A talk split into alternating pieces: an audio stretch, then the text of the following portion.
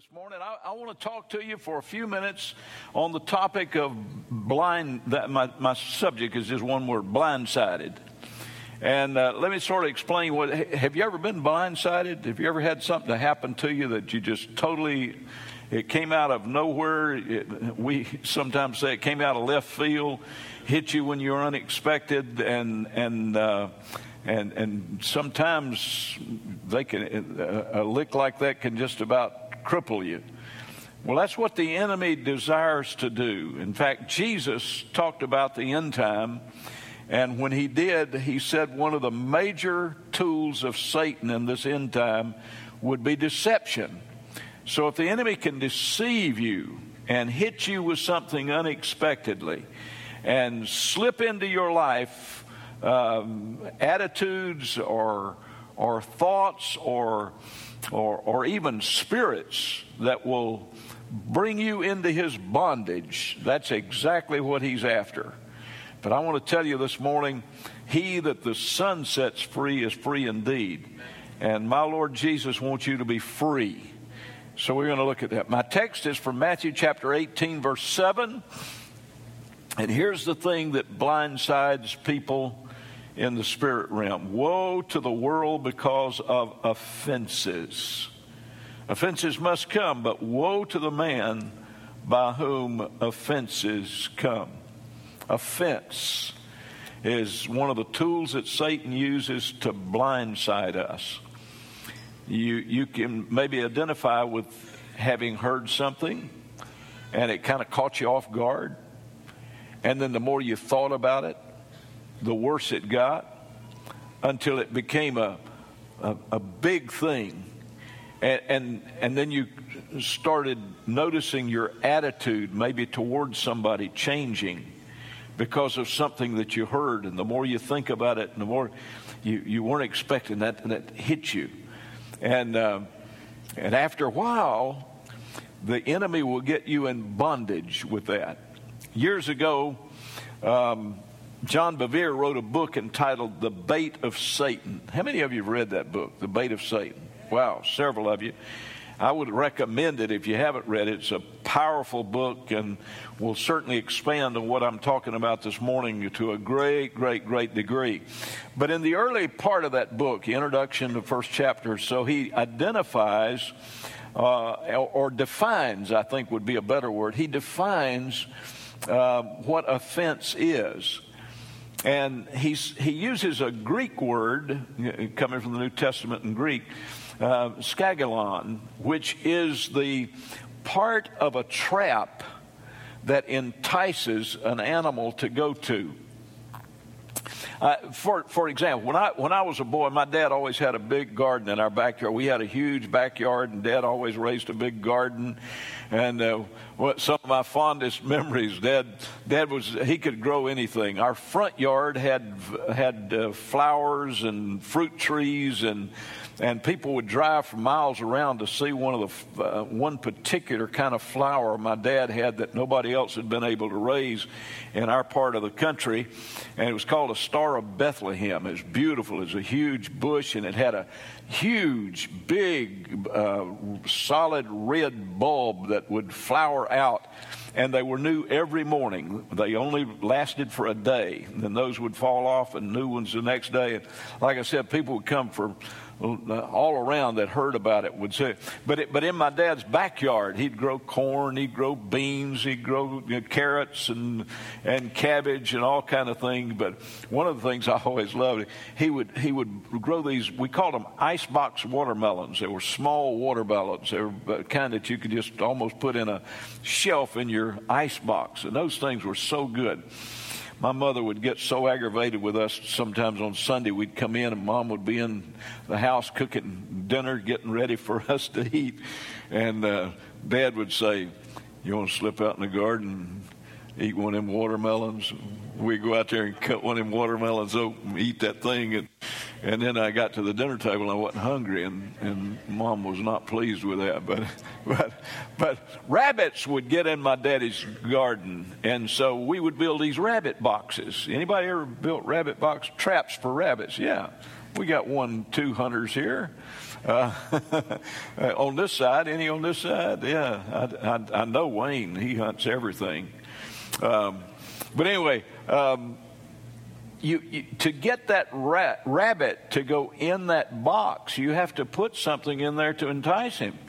I mean, a rabbit's not just going to walk up to a box and say, I think I'll go in to explore this, you know. But you put something in there. You put a carrot or something in there. And that rabbit will go in to get that skandalon, the bait. And when he trips the door, it shuts behind him. So then you have it trapped.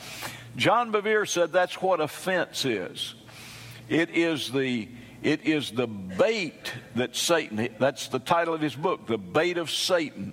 It's the bait that he puts in the trap. You don't see it coming, but, but you, will, you will fall for it. And before you know it, he's got you in bondage. You're bound.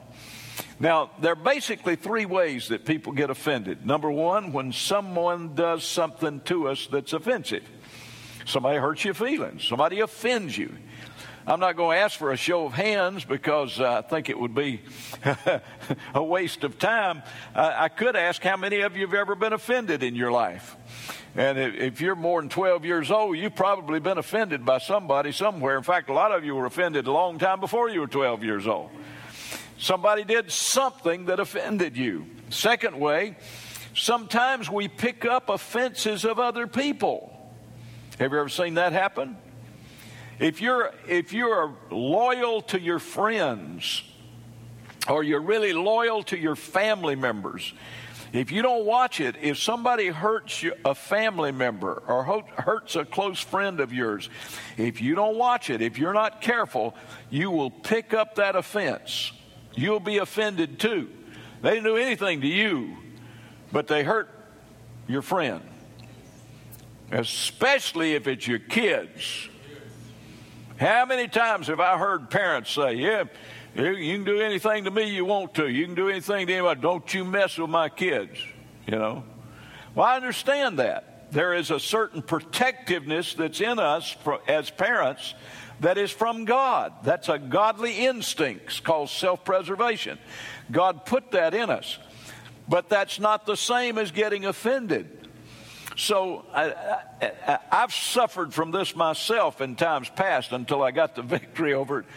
And, and here's the um, here's the comical thing to me about it. I, I, remember one incident in particular. It happened about 25, 30 years ago. A close friend of mine uh, got hurt, and there were some people that did him wrong, and I took up that offense. And here I was later, he had prayed through about it, got the victory over it, wasn't having any, and I'm still carrying that offense. I, am still, I'm still, my relationship with the Lord's not what it ought to be because I've got something against these people that hurt my friend. He's already forgiven them, gone on. Don't pick up the offense of others. You understand what I'm saying? Just don't, don't, don't let that do it. It's a bait of Satan. It will trap you, it will ensnare you. It will bring you into bondage. And thirdly, we can get offended by our own mistakes. Satan loves to do this one on us. You'll say something. Think about this for a minute. Have you ever have you ever said something and, and later you could just tell by the way it was received, man, I shouldn't have said that. Well, that's one thing if you drop it and go on. But if you meditate on it, after a while you'll be thinking things like, Man, that was stupid. Why in the world did I say it? Man, I wish I hadn't said that. I stuck my foot in my mouth, clean up to my knee. You know, I just, I just, I shouldn't have said that. And, and the devil will help you with that. And if you're not careful, after a while, he will get you to thinking that you're just stupid. You, you just, you'll start thinking of yourself. You'll start putting yourself down offended at yourself. I am so stupid. Why did I do that? I just, yeah. I, and and you'll you'll start questioning everything you do. I'm, and and sometimes you'll come up with this idea. I'm just I'm just not going to say anything. Well, you know that's not true. As long as you got a mouth, you're going to say something. But but the but the and if he can get he'll he'll attack your self image with that. He'll other people won't have to put you down. You put yourself down. I know people that, that got offended in themselves and they're, they're living beneath their privilege in the Lord because of their own low self-esteem. They just they have taken that. Now, I, I want to take you to, to the Bible, and I, I'm going to get on through this pretty quickly. I don't want to hold you a long time this morning, but there are five things that I want you to know about offenses that I think is important today. Right in the middle of your Bible, right in the middle in fact, if you if you unless you got a lot of helps at the end, if you if you've got just Genesis to Revelation, if you open your Bible to the middle, it'll fall to the book of Psalms because there, there's a particular psalm. I forget which chapter and verse it is. I've got it marked in some of my Bibles. I, I meant to look between services and I forgot to. But anyway, that there's a certain psalm that is the exact middle of your Bible. In other words, there's as many words after it as there is before. It's right dead center. It's in the middle of your Bible. And in the middle of your Bible is a character who is the dominant character of the book of Psalms because he wrote so many of them. And you know who he is David, the sweet psalmist of Israel. He wrote so many of the great psalms that we, we use today, we, we, we love him. But when God, in his book, tells us about individuals, God is so secure in himself till he can share everything. Now, I said in the early service, if I was writing a book trying to start a religion uh, or entice people to come to, there's some things in the Bible that God put in his book I'd have left out if I was writing my book. You understand what I'm saying? But uh, God doesn't have any problem with insecurity. God doesn't have any problem telling us the good and also the bad and the ugly. And so he can tell it all. In fact, if anything, God wants us to understand that he's not looking for perfect people. He just loves all of us, warts and all. And he can take us with our biggest mistakes and our biggest failures, and he loves us anyway. And if we'll allow him to make the adjustments that need to be made in our lives, he can use us even after we've messed up. Anybody in here never messed up? You've just been perfect all your life? I heard about a preacher one time. He was preaching. He said, uh, "He said uh, I, have never known a perfect person in my life." Said, is anybody in here know anybody that's perfect?" And there was an old man in the back raised his hand, and the pastor was shocked. He wasn't expecting anybody to raise his hand, and he said, "Sir, you know somebody's perfect?" He said, "Yeah." He said, "Who in the world is it?" He said, "It's my wife's first husband." Uh,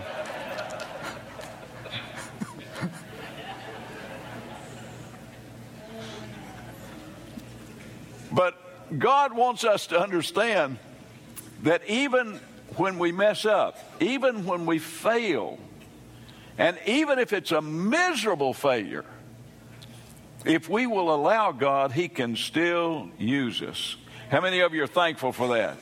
Amen. Give God praise, but He's good. Now, uh, briefly, let me tell you the story of what happened with David. Most of you know it if you're Bible scholars.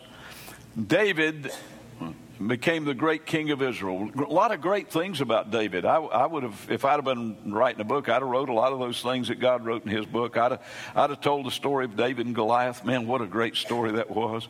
I'd put some of the Psalms in there that God put in there because some of them are so beautiful and so wonderful. And some of them I'd leave out that David wrote. You know, he wrote some of them when he was down and depressed.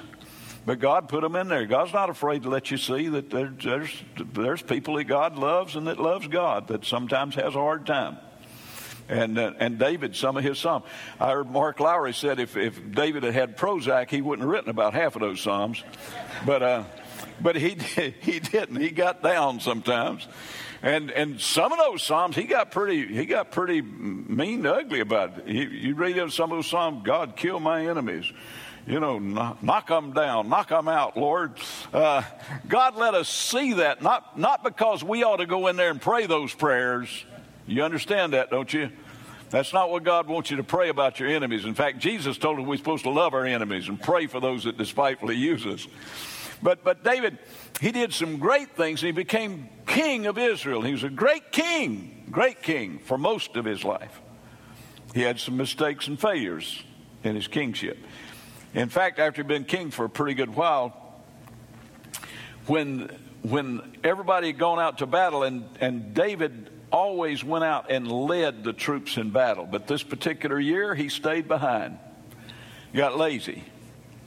And one night he couldn't sleep, and he got up and got to walking around and looking over the wall, and uh, and he looked down and he could see. I don't know whether there was a, a bathing place or whether he could see in the window or what, but he saw this lady taking a bath, and his heart was filled with lust towards her. And so he sent his servant to invite her to the palace, and he went and got her and brought her. And he had an affair with her, committed adultery with her, and sent her back home. And See, her husband was off at war where David should have been. But um, he thought he had everything covered until he got a note from her a few months later I'm expecting your baby. And now he's in real trouble. So he comes up with this ingenious way of covering this up. He, he sends to his general and he says, I want you to release uh, Bathsheba's husband for a weekend furlough. Send him to me with a message and I'll let him go home for the weekend. And so it all works out. He comes to the king and delivers the message. The king says, Go home and, and enjoy your family for the weekend. And he said, No, no, no, no. He said, It's not right for me to go home and enjoy the pleasures of home while my brothers are out on the battlefield. And he refused to go home while they were at war. And so now David's really in, prob- in trouble because now his little, his little scheme to cover up his adulterous affair is going to be exposed if he don't come up with something more. See, see, if, if her husband had come home for the weekend, nobody thought anything about it. They just said, well, you know, most people can count to nine. They'd figure up and say, you know, they, they, they, it must have been when he was home that, that, uh, that she got pregnant. And, but it, it didn't work that way. So David comes up with yet another scheme. He sends a message to his general and he said, Put this guy out in front of the battle, make a charge, and then have all the troops to retreat and leave him out there by himself. And it worked. He got killed. And so now David takes Bathsheba, his wife, that, that his, his, his widow, for his wife. And again, he thinks nobody's going to suspect anything. But how many of you know that God sees all things? And God is all knowing all the time. And so God speaks to his prophet, Nathan.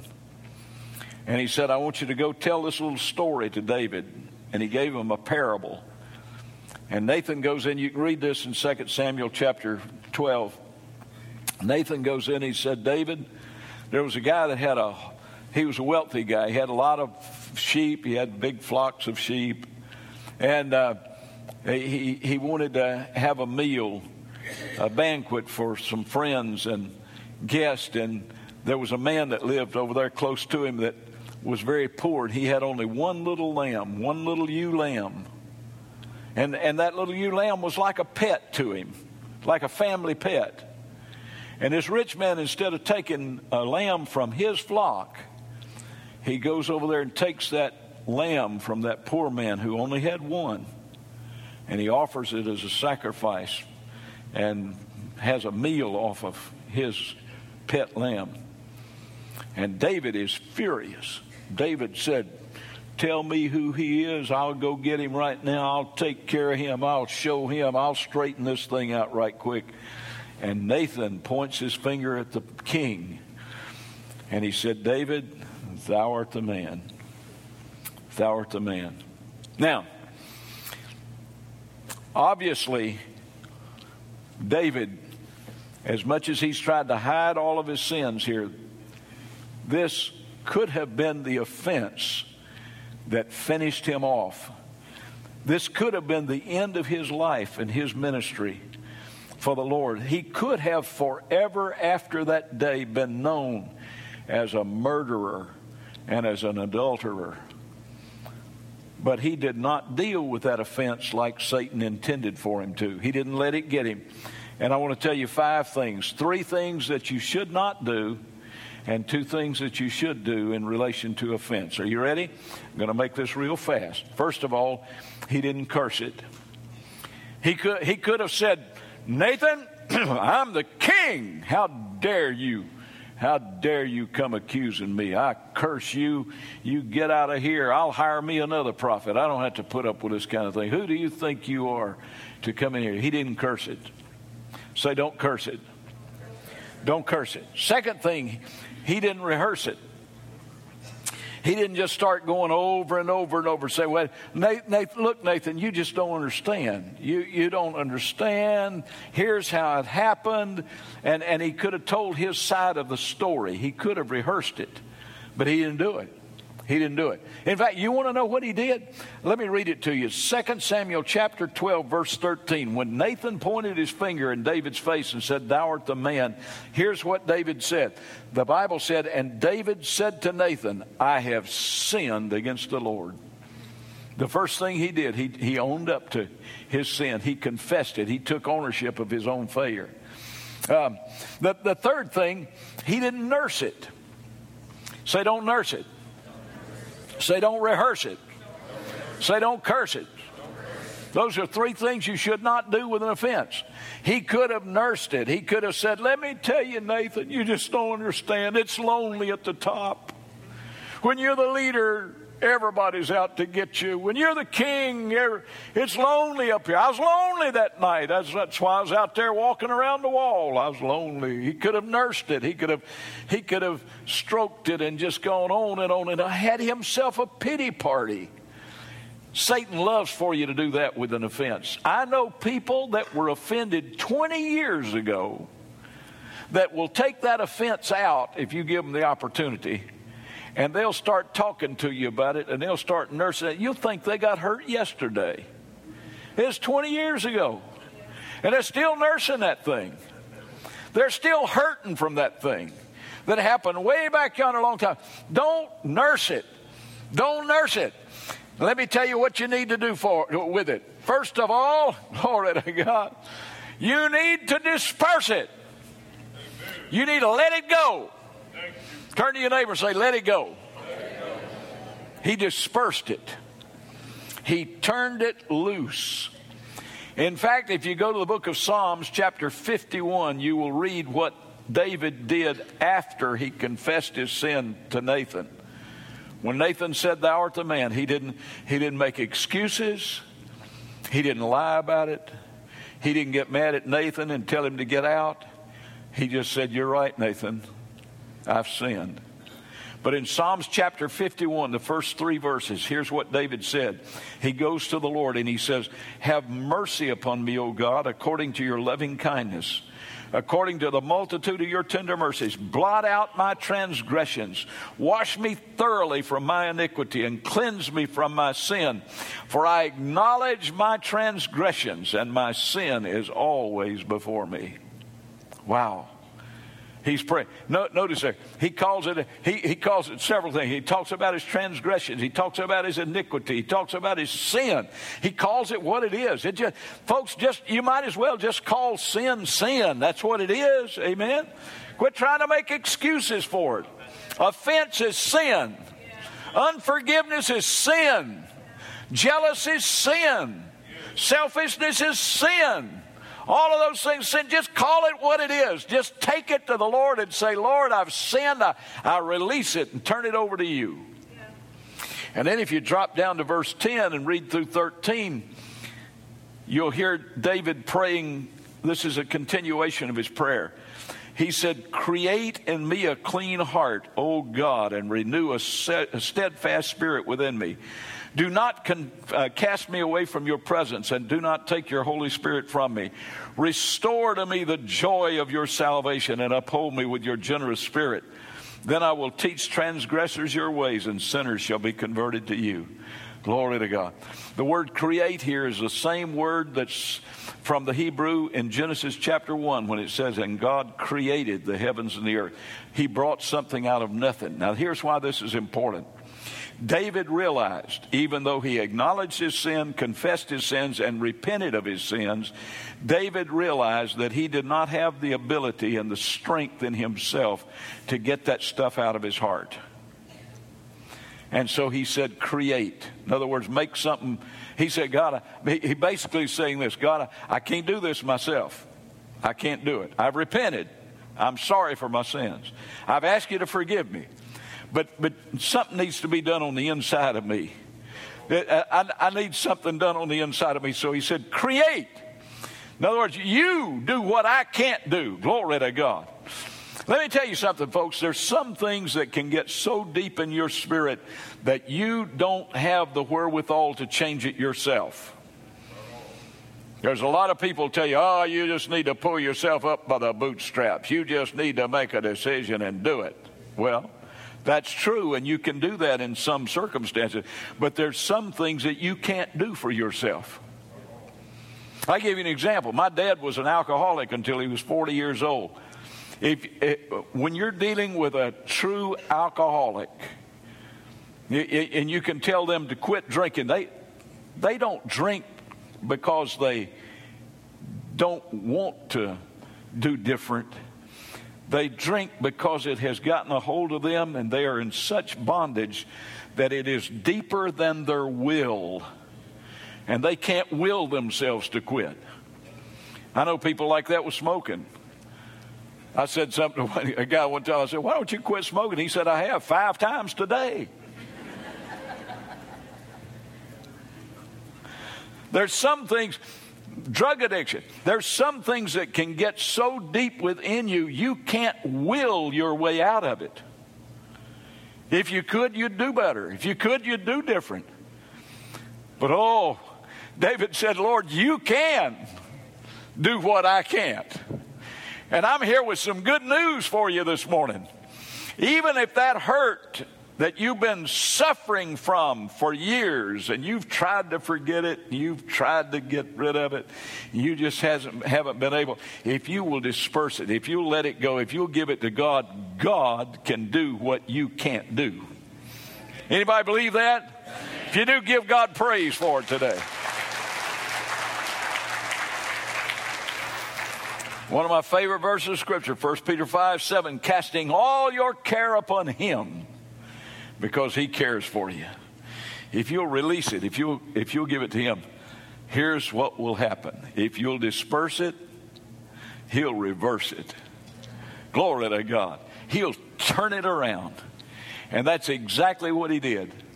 After, after David, now, David I'm not encouraging you to go out and do wrong and then expect God to turn it around for you. No, no, no, no, no. But when David got honest with God, now he suffered some things because of his sin. There are some consequences. I know a lot of people want to sow wild oats and then pray for crop failure. But it don't always work that way. You reap what you sow. But when David released it to God, then God was able to turn it around. If he had not released it to God and allowed God to turn it around, David would have been run off. He was run off from the throne, went into exile, and he would have died there. And we would have always remembered David as the backslid king who was a murderer and an adulterer and died in exile. But when he released it to God, when he dispersed it and said, God, here it is, create in me a clean heart, God said, He's a man after my heart.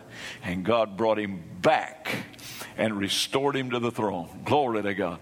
And there's a lot of stories in the Bible about that kind of restoration. Remember Joseph in the Old Testament? If anybody had a right to be offended, it'd be Joseph. My goodness, look what his brothers did to him. But he said, You meant it for harm. God reversed it and turned it into good. And God can do that for you this morning. Will you stand with me? God bless you. I'm going to ask you to bow your head with me, please.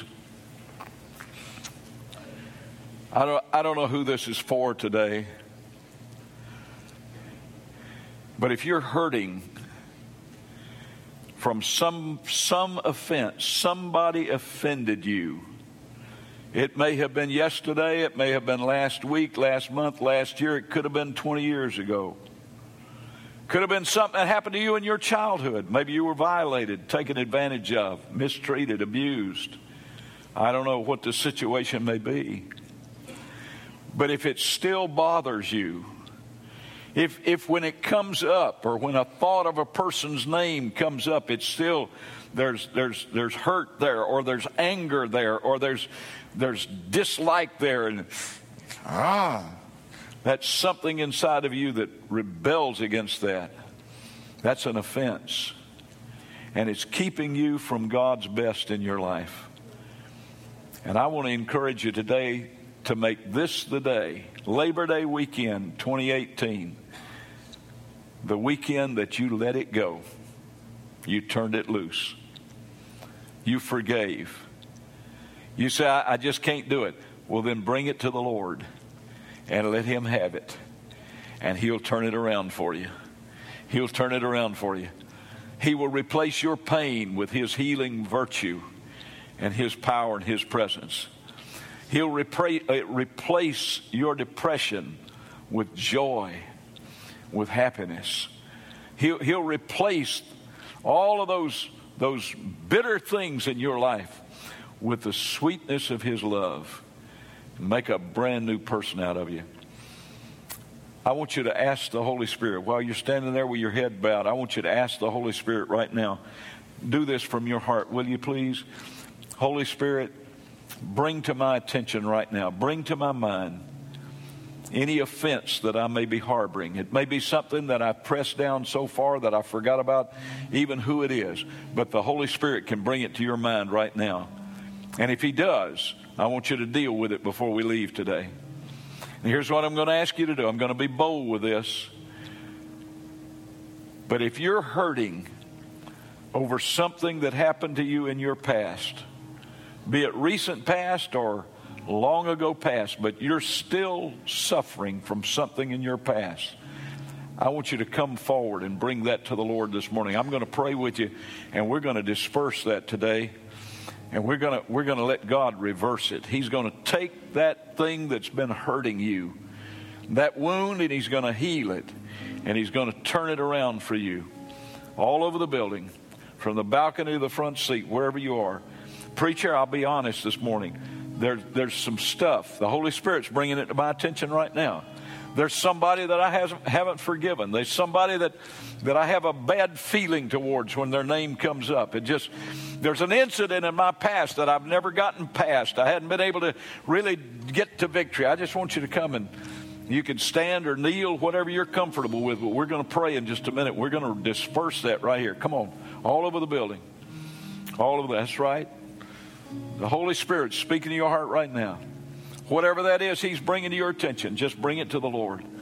Just bring it to the Lord. Bring it to the Lord. Praise God, praise God, praise God. Praise God. Anybody else?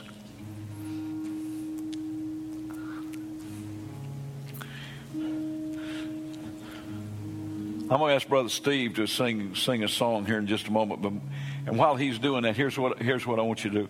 All you prayer team leaders that are in here this morning, or staff members, or small group leaders, or or uh, wherever you're maybe in, in that position. I want you to just come behind these folks and go up and down here and just pray a blessing on each one of these folks. Maybe just lay your hand on their shoulder and say, "In Jesus' name," just just bless them. Will you do that? Come, come, and let's let's just bless these folks.